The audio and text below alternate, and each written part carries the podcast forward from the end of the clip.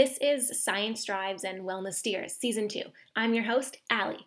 When I was in school, the most unhelpful and frequent thing I was told was she'd do so great if she just focused. The thing I never heard was how to focus.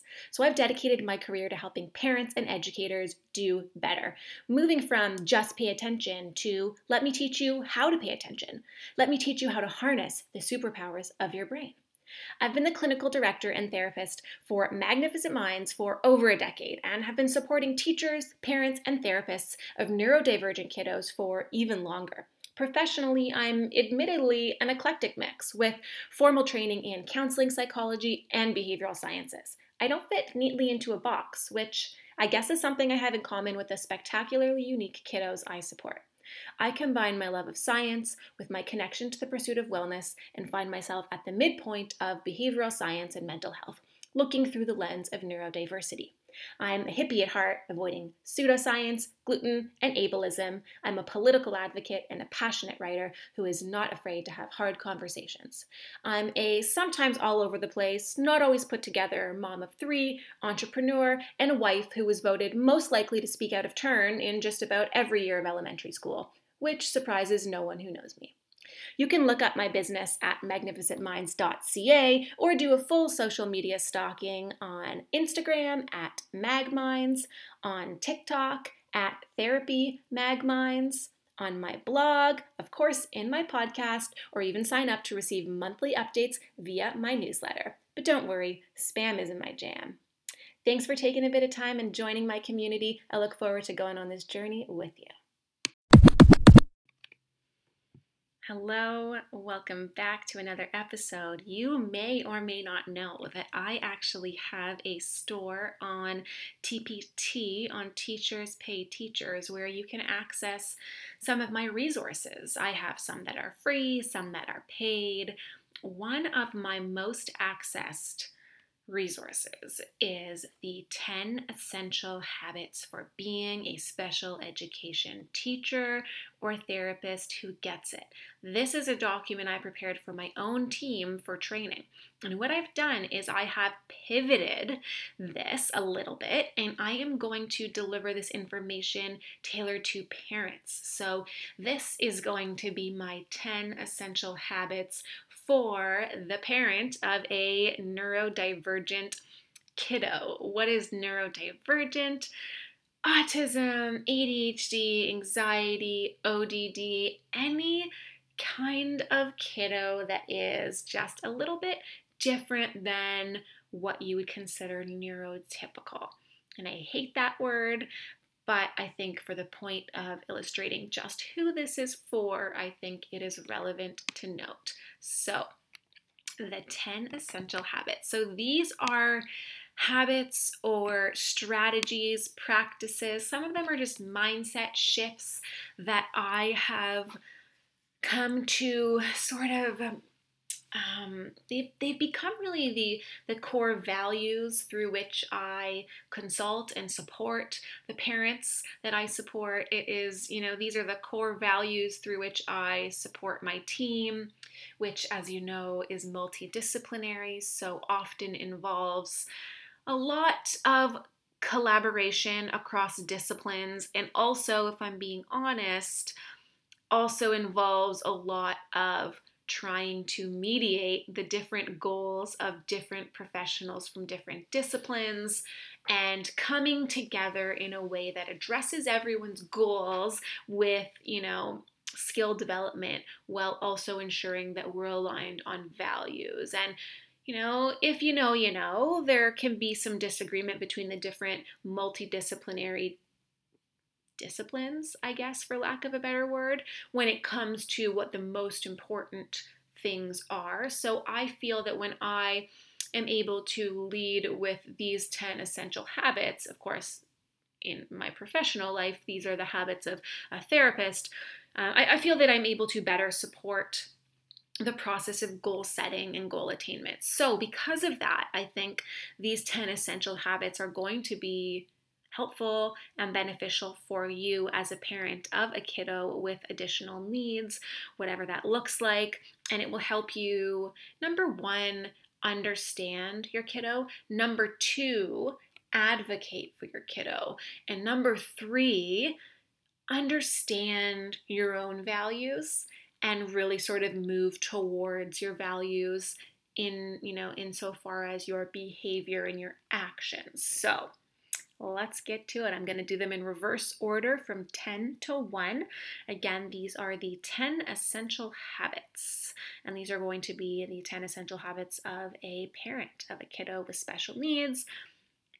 What does that mean? I've operationalized it, which really just means I've defined it as respect for neurodiversity and science, understanding consent, and valuing mental health. So, if you are a parent of a child with special needs, a neurodivergent kiddo, and you respect neurodiversity, science, and understand consent and value mental health and wellness, these are 10 uh, guiding principles or thoughts that you can use and really just sort of fall back on if you're trying to decide how best to navigate a variety of situations and how best to support and advocate for your kiddo.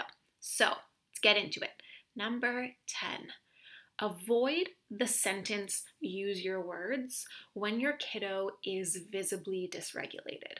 So, a lot of the time, we as parents are prompting our kids to communicate better. And that's fantastic. It's a great goal. Um, you know, neurodivergent kids, neurotypical kids, frankly, some adults all need to learn to communicate as best as they can, you know, well.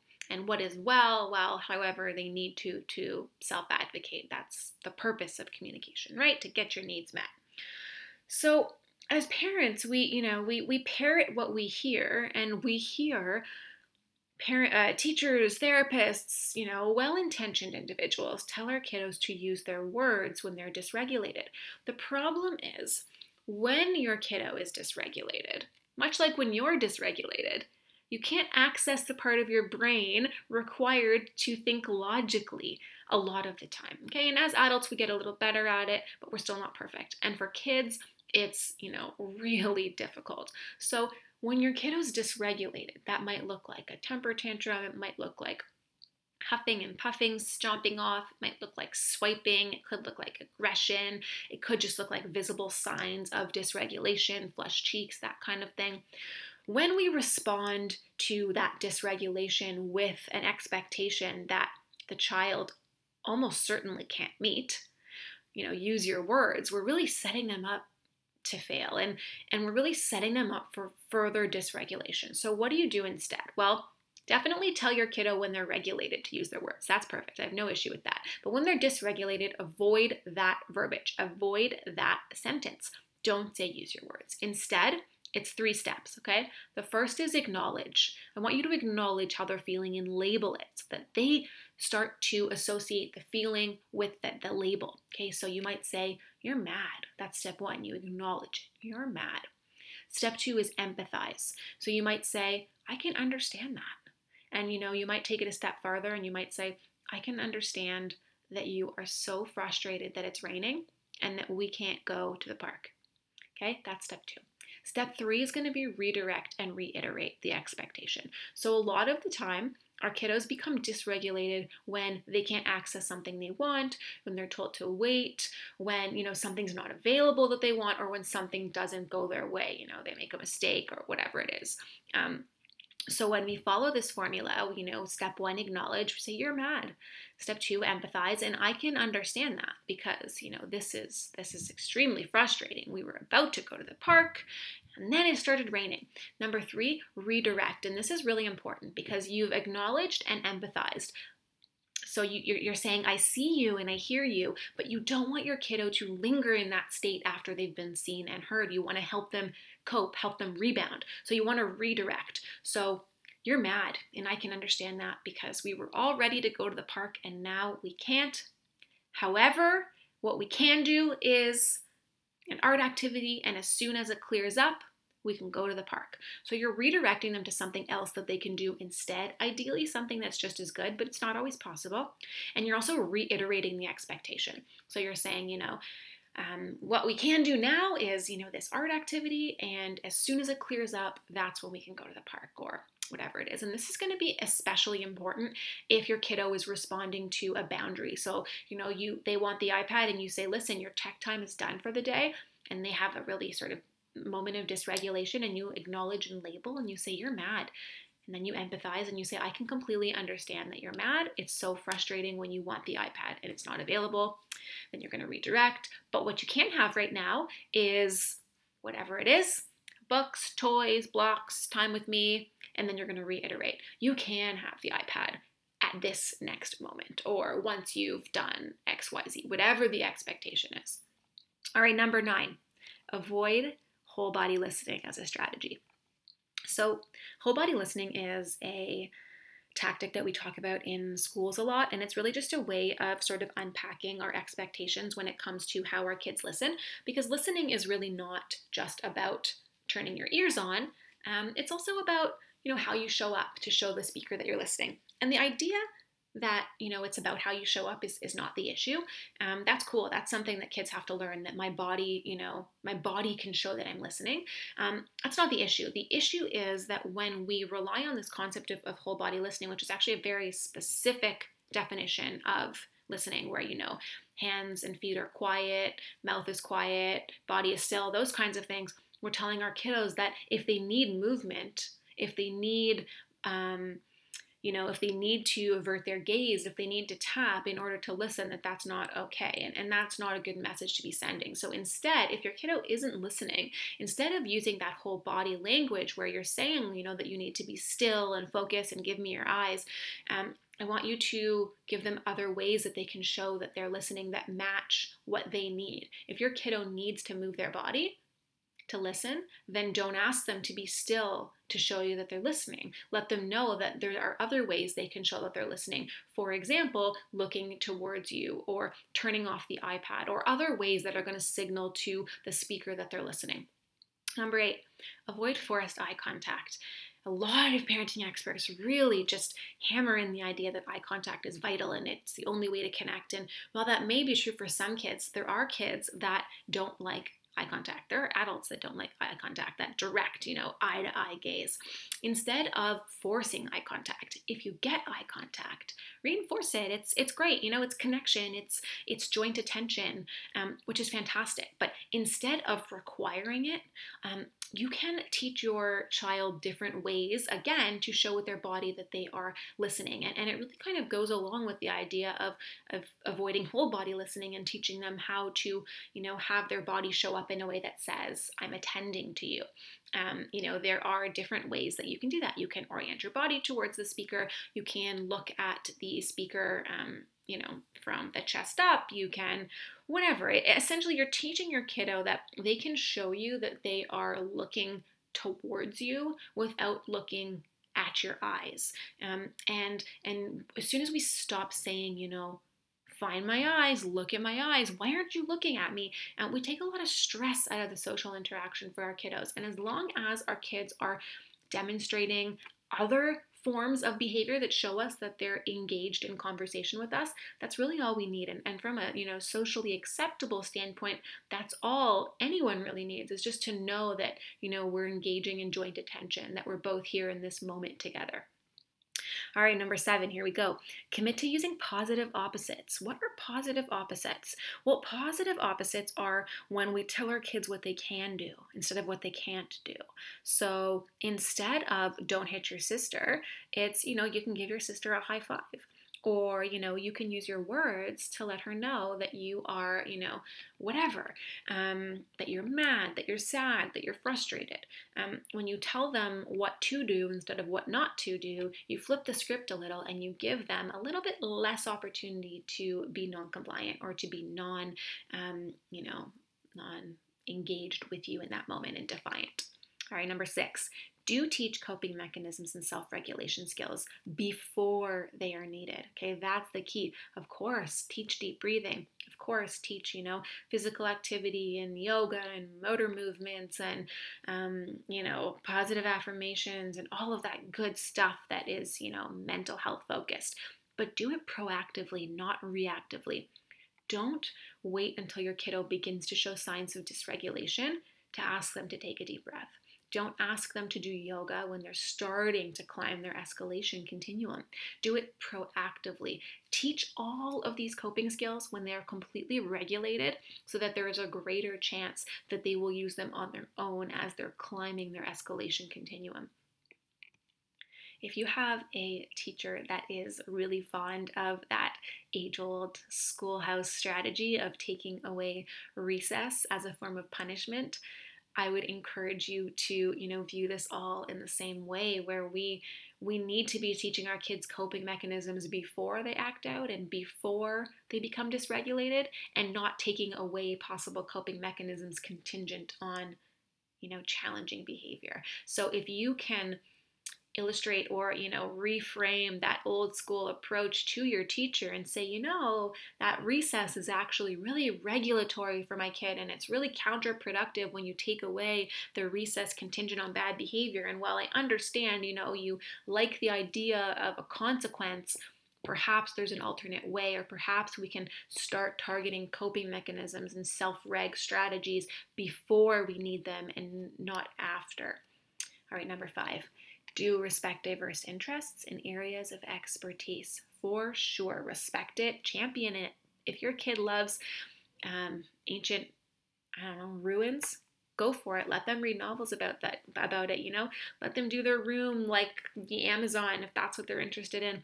Um, lean into those interests. If it's Thomas the Train and you're not sure it's age appropriate, don't stress about that. That is not a big picture problem.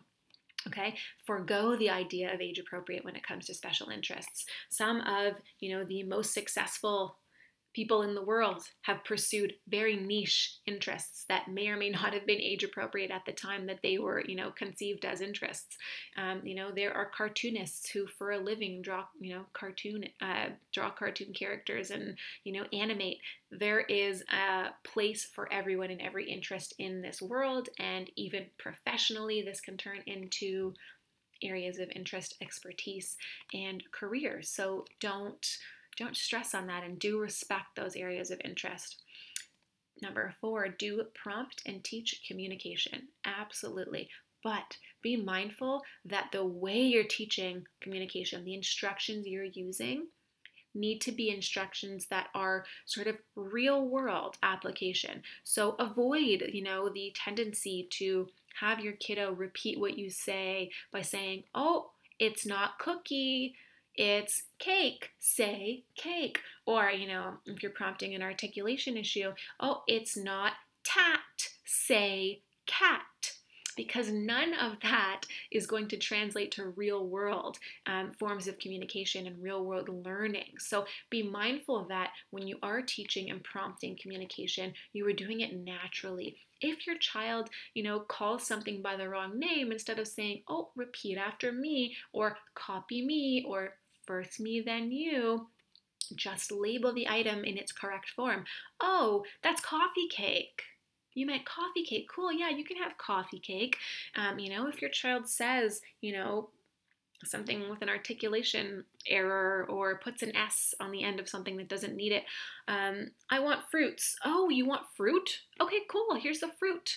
Um, so, yes, of course, prompt language and teach language, but be mindful that you are doing it in a way that translates to the real world and is not robotic. Avoid that tendency to say things like, first me, then you, or copy me, because those things don't really happen in the real world.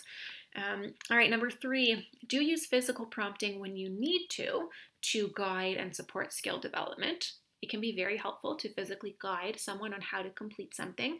Um, but think about it like this Would you like the level of physical prompting that you're doing? And if the answer is no, think about that critically.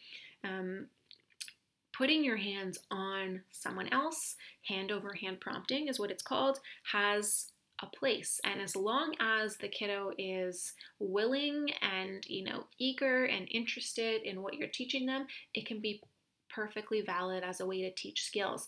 But remember that when we are, you know, using hand over hand or physical guidance to teach, it needs to be something that we view as intrusive. And the second that we start to see a, you know, a lack of cooperation or a bit of non-compliance, we need to see that as non-consent and we need to retract and we need to say, okay, it's another way I can teach this that isn't going to be potentially, you know, aversive and difficult for my kiddo. The other thing with physical prompting is that you never want to do physical, any kind of physical prompting during a moment of escalation. And really, the only exception to that is if the child is in imminent risk. I mean, we're never going to be you know, following through on a skill-based demand or instruction or task if the kiddo is dysregulated. If they're dysregulated, if you know they're escalated, that's no longer a teaching moment. So work with them through those emotions and then go back to the skill once they're regulated. Don't try to push through and prompt through to exert your, you know, instructional control or your, you know, follow through on the demand. At that point, the moment is gone revisit that expectation and, and really look at how you're teaching to see if that may have had some you know contributing factor to their overall escalation and, and how it happened Number two, we're almost there. Do know the difference between can't and won't. What does that mean? Understand how instructional modality or the way we're teaching can affect whether they will or won't engage in a particular skill. And also think about motivation because sometimes our kiddos don't perform a skill because they can't. They don't have all of the skills required in the chain to get to the end goal. So they may not tie their shoes because they don't know how to do every single step involved in tying their shoes. Washing their hands is another great example. They may not be able to wash their hands when you ask because there are certain steps, maybe let's say three out of five steps they can do, two out of five they can't do. So think about whether every step in the chain is something that they can do independently before you're asking them to do it. If you know they can and they're still not doing it, then you're not looking at a situation where they can't, you're looking at a situation where they won't. And if they won't, then you're looking at a motivation issue. Why are they motivated to do this skill? How can I support them in, you know, capitalizing on motivation? How can I structure the environment in a way that this is more motivating for them, that there's more payout for them? They won't wash their hands, they have all the skills, but they're refusing or they're reluctant. What can I do to increase their buy in? And a lot of the time, um, what that really looks like is just creating some kind of contingency. So a first then, or something that says once you do this thing that you may or may not really care about, like washing your hands, then you're going to be able to do the next thing, which is whatever it is. And ideally, these two things are thematically connected. So you want to have snack, of course, that sounds super fun. First, we have to wash our hands because washing your hands before snack is something that helps you whatever, stay healthy, stay clean, those kinds of things. Um, at the beginning, you may have to have something that's not thematically connected. Like, for example, first wash your hands, then get a sticker, first wash your hands, and then get a token. And that's okay at first. As your kiddos age, you'll want to start to transition away from that and, you know, towards things that are connected sort of logically. Like, what makes sense? Well, I have to go to work so that I can get a paycheck. So those kinds of contingencies exist in the real world. And so, therefore, they, they sort of make sense when it comes to motivating action and motivating behavior. All right, the last one, here we go. Number one, do facilitate conversation and social engagement with peers. Absolutely. It's super important for our kiddos to know that socialization is an option for them, that it can be really fun, it can be a really great way to connect, but don't force it in the absence of motivation. I can't tell you how many times I have seen kiddos who know all of the rules of conversation, so, you know, whatever arbitrary rules they were taught. So, introduce yourself, ask them if they have a moment to chat, find a mutually agreeable subject, you know, listen attentively as they talk, ask a follow up question, all of these sort of things that are arbitrary, in my opinion, rules of conversation. They know all the rules, they know what they have to do. They know that they're only allowed to, I don't know, ask three questions before a follow up, whatever, whatever rules they know. The problem is, it doesn't make a lick of difference if you know the rules if you have no intrinsic desire to connect. So, sure, focus on how you have a conversation because the mechanics can be a bit complicated, but don't do it if there's no motivation, number one.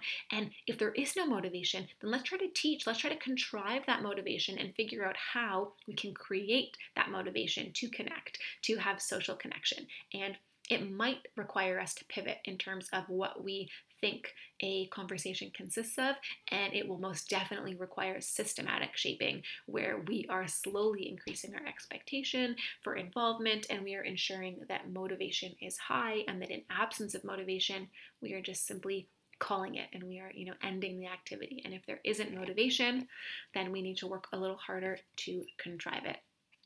I hope that's helpful for you. Again, those are my 10 essential habits operationalized or defined as respecting neurodiversity in science, understanding consent, and valuing mental wellness. These are strategies that I think are going to help guide you as a parent of a neurodivergent kiddo. And I think if you are an educator or a therapist and you have thoughts or you have questions or you have concerns, certainly find me on Instagram at magminds. If you're a parent, the same applies. Um, but I think for some therapists and educators, some of what I'm saying may go against what you have been taught. So I think there may be more room for dialogue there in terms of really understanding where this comes from from a value perspective.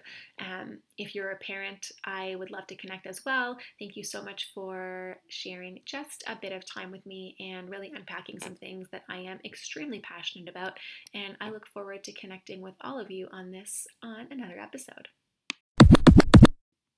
Thanks for listening to another episode of Science Drives Wellness Steers. It's been amazing hanging out, and I am so grateful for your willingness to let me in. If you like this episode, don't forget to leave a rating and share, share, share. Until next time, stay well, stay grounded, and keep letting science drive your habits while you let the pursuit of wellness and balance steer you in the right direction.